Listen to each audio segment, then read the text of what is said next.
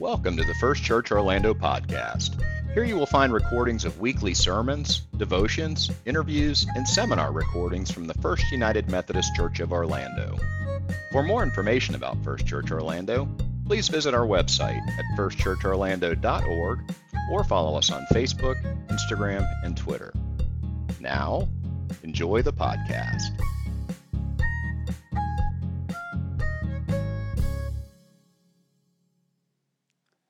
Over the last 12 months, there has just been too much talk about death.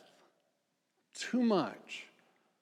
Turn on the news, listen to the radio, casual conversations. It just seems to keep coming up. And there are reasons. Nearly half, or, or over half, a million Americans have died to COVID 19. That's nothing compared to the global number. 2.7 million people have died around the globe because of the pandemic. There have been protests this year, protesting the unlawful, unjust deaths of, of people like George Floyd, Breonna Taylor, Ahmaud Arbery, Rayshard Brooks, Tony McDade, and others. Just this week, there was a shooting in Atlanta. Eight died six of them Asian American women.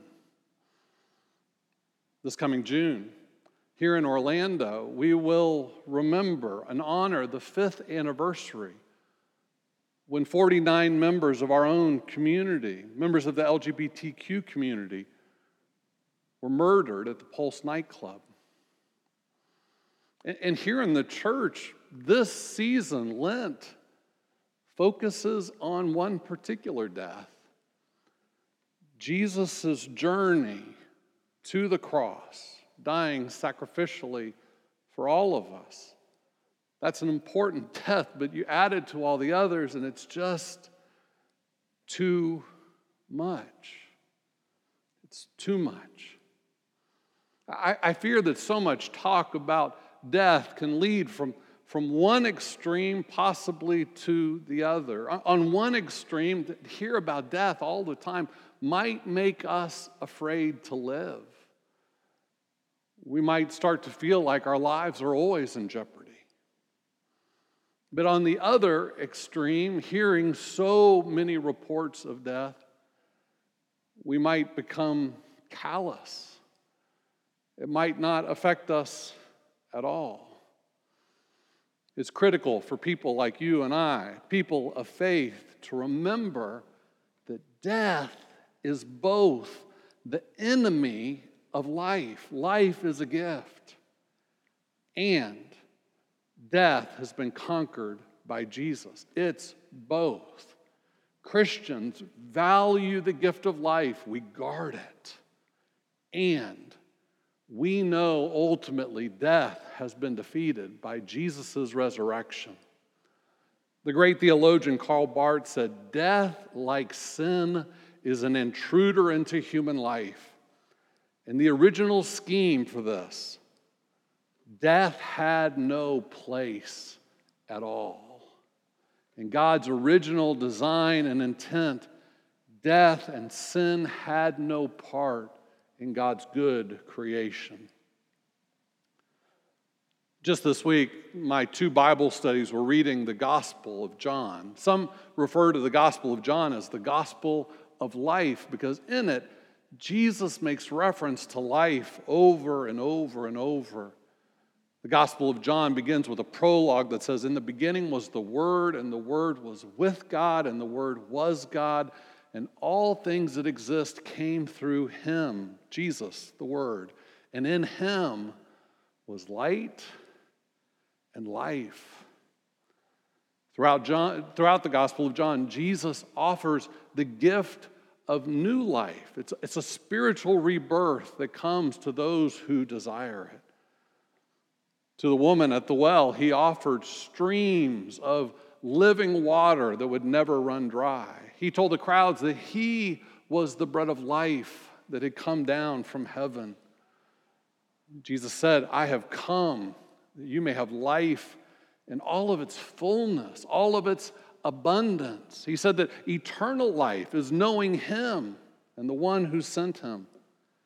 He invites us to abide in Him as the source of our life. And of course, following His death, when He was resurrected, He defeated death so that we may live forever. Life, life, life, and more life throughout the Gospel of John. And then we come to today's story in John chapter 11 the raising of Jesus' friend Lazarus from the dead. Now, now, Jesus didn't raise many people from the dead during his ministry. There are just three stories, and this is one of them. But this in particular, this story of Jesus raising Lazarus from the dead is particularly unique.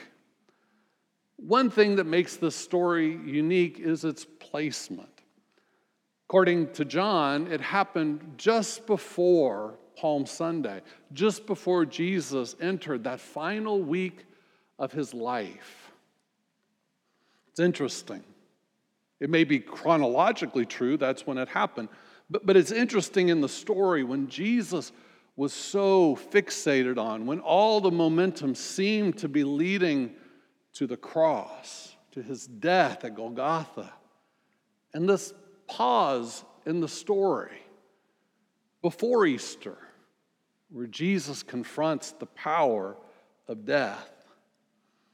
It's also unique in that we think the other two times that Jesus raised someone from the dead that they were strangers to him. Not so with Lazarus. Lazarus was his friend, a friend he loved. He had two sisters, Mary and Martha. I'm sure you've heard of them. This family was particularly close to Jesus. When, when they sent word to Jesus that Lazarus was sick, they said, Lord, the one whom you love is ill. There was a particular special bond. You, you can imagine that the illness and the death of Lazarus would affect Jesus deeply and personally. Now, the other thing that's just interesting to me about this story is that it's traditionally read in the church on this Sunday, the Sunday before Palm Easter, uh, Palm Sunday, before Easter. Throughout Lent, we focus increasingly toward Jesus' journey to the cross. But the church has said that we need this story in the midst of the dark season of Lent as a, as a foretaste, as a as a precursor, as a, as a glimpse into what will happen on the other side of the cross. Now, arguably, this story is, is a strange one for a number of reasons. But the thing I find most odd is that Jesus clearly loved this family, he clearly loved this particular friend. But when word came to him that Lazarus was ill, Jesus didn't rush to be by his side. Jesus seems kind of passive, no hurry. He kind of drags his feet. In fact, he doesn't leave for, for days. And when he arrives in Bethany, the home of Lazarus, Mary, and Martha, Lazarus is dead. He's already been in the tomb for four days. Mary and Martha are understandably distraught. And as you read the text, you might even sense they're a little angry at Jesus. Why hasn't he come? Why didn't he come in time? When, when Martha gets the word that Jesus is approaching, she rushes from the house and heads straight to Jesus. Mary stayed back at the house, kind of consumed in her grief, but, but not Martha. Martha was always the assertive one. She marched right up to Jesus and said, Lord, if you had been here, my brother wouldn't have died. Can you hear the confrontation? In essence, she's saying, This is your fault. You could have saved him. Where, where were you? What took you so long? Where were you when we needed you? I wonder if you've ever asked Jesus those kinds of questions. If you've ever had a moment where something happened. You called out to God for assistance, and the assistance didn't seem to come. All the deaths that I mentioned earlier, I wonder how many people have called out, Where were you? Why didn't you stop this? Why didn't you show up? Why didn't you save my loved one? I've been there. Many of us have been there. If you've ever felt that, if you've ever asked that kind of question or thought it, then you understand what's going on in, in Martha and these words. Who could blame her? In John's gospel, Jesus often uses moments like these to, to point to something larger, something deeper, something more spiritual than, than just the, the physical, the literal, the, the present circumstances. In that moment, Martha was fixated on what literally had happened. Her brother got sick, they sent word to Jesus, and her brother was dead. He was in a tomb. It was over. That's, that's the literal of the situation.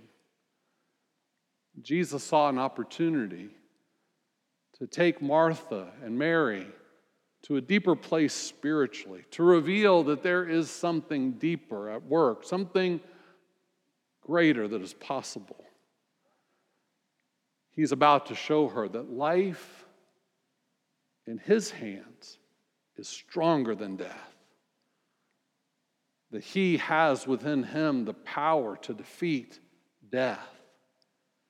Jesus says to Martha, Your brother, Lazarus, will rise again. I am the resurrection and the life. Whoever believes in me will live, even though they die. Everyone who lives and believes in me will never die. Do you believe this, Mary? Martha, do you believe this? And she does in that moment, she seems to humble herself a bit. Her, her faith in Jesus seems to be restored. She says, Yes, Lord, I believe you are the Christ. That means Messiah, God's Son, the one who is coming into the world. Martha sensed something is about to happen. She rushed back to the house to get Mary. She didn't want Mary to miss it. She brings Mary to Jesus, and you know what Mary says? the exact same words that Martha had said Lord, if you had been here, if you had been here, my brother wouldn't have died. Martha said it, Mary said it, I've said it, you've said it, we've all said it. Lord, if only you had listened, if you had been there. Sometimes our vision for what God can do is just too small. Jesus says, Where have you laid him? They take him to the tombs. Lazarus has been placed in a tomb that's something like a cave. I suspect it was similar to what Jesus was placed in after his death. A, a, a big stone had been rolled in front of the entrance. Jesus said, Roll it away. I wonder if Jesus said something similar on Easter morning roll it away. Jesus took a moment to pray, to call on the Father's help. Then he said in a loud, strong voice, Lazarus, come out. I, I, don't know if he was loud or not. That's how I imagine it. Lazarus, come out of the tomb. He said it loud enough for him to hear it, I bet. I bet he spoke with authority. I bet there was power in his voice. I bet there was defiance in his voice. He was speaking to death. You will not win. I want my friend back. Lazarus, come out of the tomb. And moments later, here comes Lazarus stumbling out of the cave's entrance, bound up in cloth that had been wrapped around him at his death. He was alive. Because of Jesus, he was alive. In the words of Paul, death has been swallowed up in victory. Where is your victory, O death? Where is your sting? Throughout the Gospel of John, every story, it seems, in John, there are always two layers of meaning. On one level, it's just sort of the surface meaning. This is what's happening, this is what I see. But always, always, Jesus is talking about a deeper spiritual reality.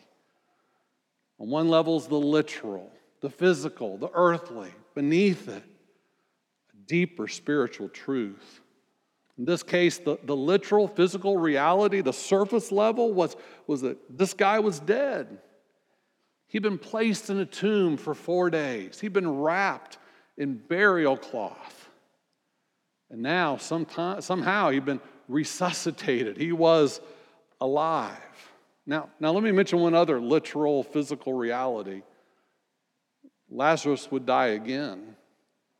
This wouldn't be the last time he'd be raised. He was just raised to live a normal human life. He would die again just as we all will die.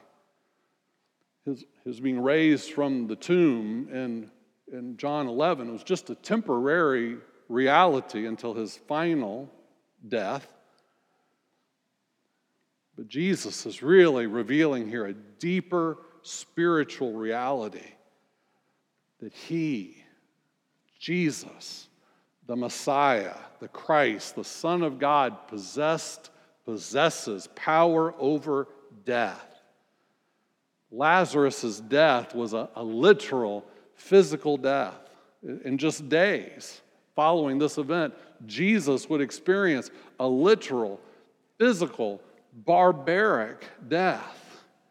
This year, millions of people have died terrible, physical, literal, tragic deaths.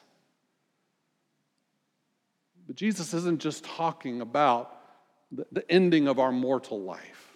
That is significant, of course. Here we see Jesus revealing that he has the power of life in all circumstances. Deaths come in many forms.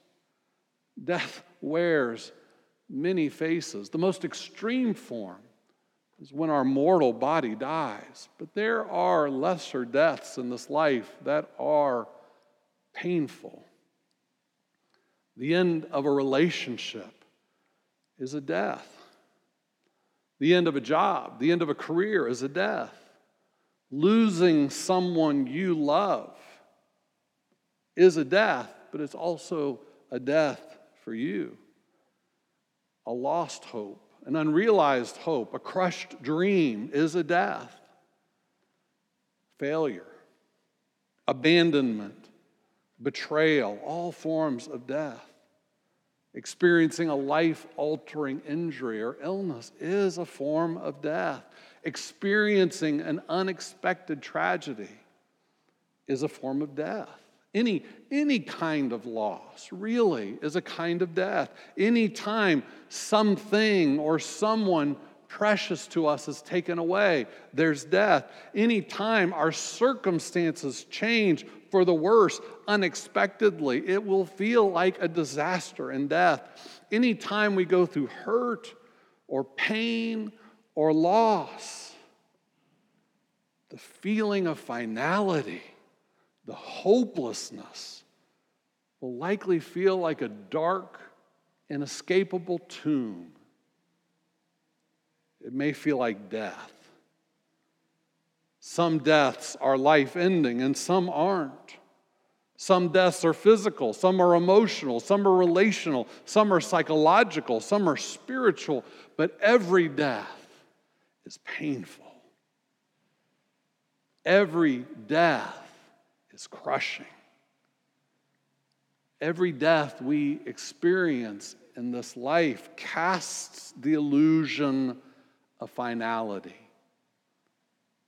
Because in the hands of Jesus, death is not the final word. Nothing is final with Jesus until Jesus says so. You see, this isn't just a story about Lazarus being raised from the dead. This isn't just some isolated story that happened 2,000 years ago. This isn't just a story about life and death and eternal life. The point of this story is that the life Jesus offers every single one of us, Lazarus and you and me, is greater than any kind of death. Just hear these words from Scripture. Romans 6 4, just as Christ was raised from the dead through the glory of the Father, we too can walk in the newness of life. 2 Corinthians 5 17, if anyone is in Christ, that person is a new creation. The old things have gone away, and look, new things have arrived. Ephesians 2 4 through 6. God is rich in mercy. He brought us to life with Christ while we were dead as a result of those things that we did wrong. He did this because of the great love that He has for us. You are saved by God's grace, and God raised us up and seated us in the heavens with Christ Jesus. Do you hear that that's a, a present tense reality? He's already raised us up, He's already seated us in the heavens. And then in Revelation, the promise of Jesus at the end of things, then the one seated on the throne said, Look, I am making all things new. This promise goes from, from book to book, page to page, story to story throughout Scripture that God's desire for us is life, that Jesus came to give us life, and He defeated death so that we could have the fullness of life because of Jesus, because of his death and his resurrection. The life giving power and potential of Jesus' resurrection has been unleashed in this world. It's been poured out into every nook and cranny, every crease and wrinkle, every crook and corner, every crack and crevice of this broken and death filled world, offering promise and potential and possibility. Makoto Fujimura writes Through the fissures of our broken journeys, with pieces of our hearts shattered on the ground, we journey by God's grace into the new creation. God sees beyond our shattered remains.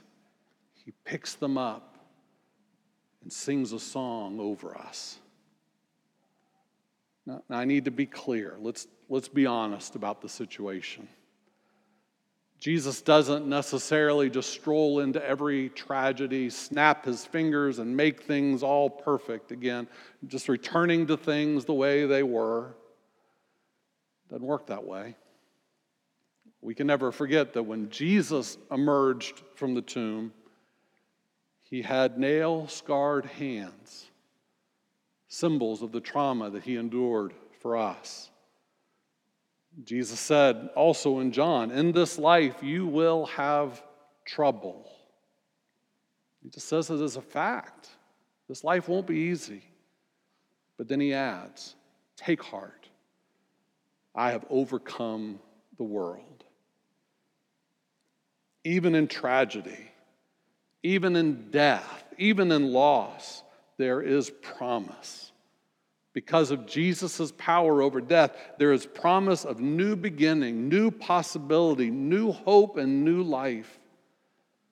Jesus doesn't just come along and erase the tragedy or loss as much as we wish he would, but he never allows tragedy or loss or death to have the final word.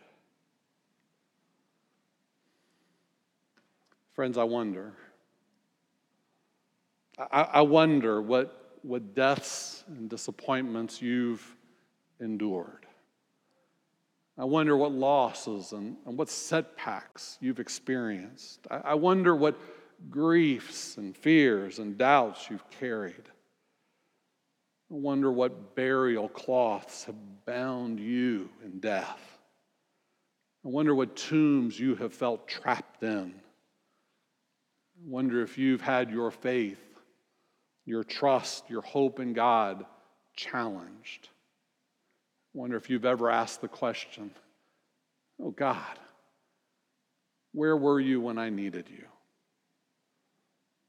I want to invite you today to listen carefully, to just open your ears of faith and I wonder if you just might hear the voice of Jesus saying, Come out.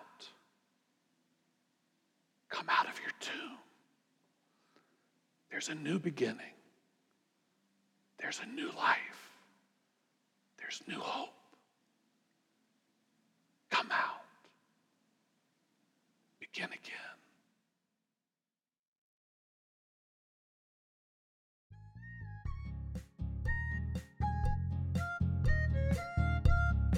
We hope you enjoyed the podcast and that you will listen again in the future. If you enjoyed today's message, we hope you'll subscribe to our podcast on your favorite platform and share it with others on social media. For more information about First Church Orlando, please visit our website at firstchurchorlando.org or follow us on Facebook, Instagram, and Twitter. If this podcast is a valuable resource to you, we invite you to give to this ministry by making a financial contribution at firstchurchorlando.org forward slash give. Now, may the Lord bless you and keep you. May the Lord make his face to shine upon you and be gracious unto you.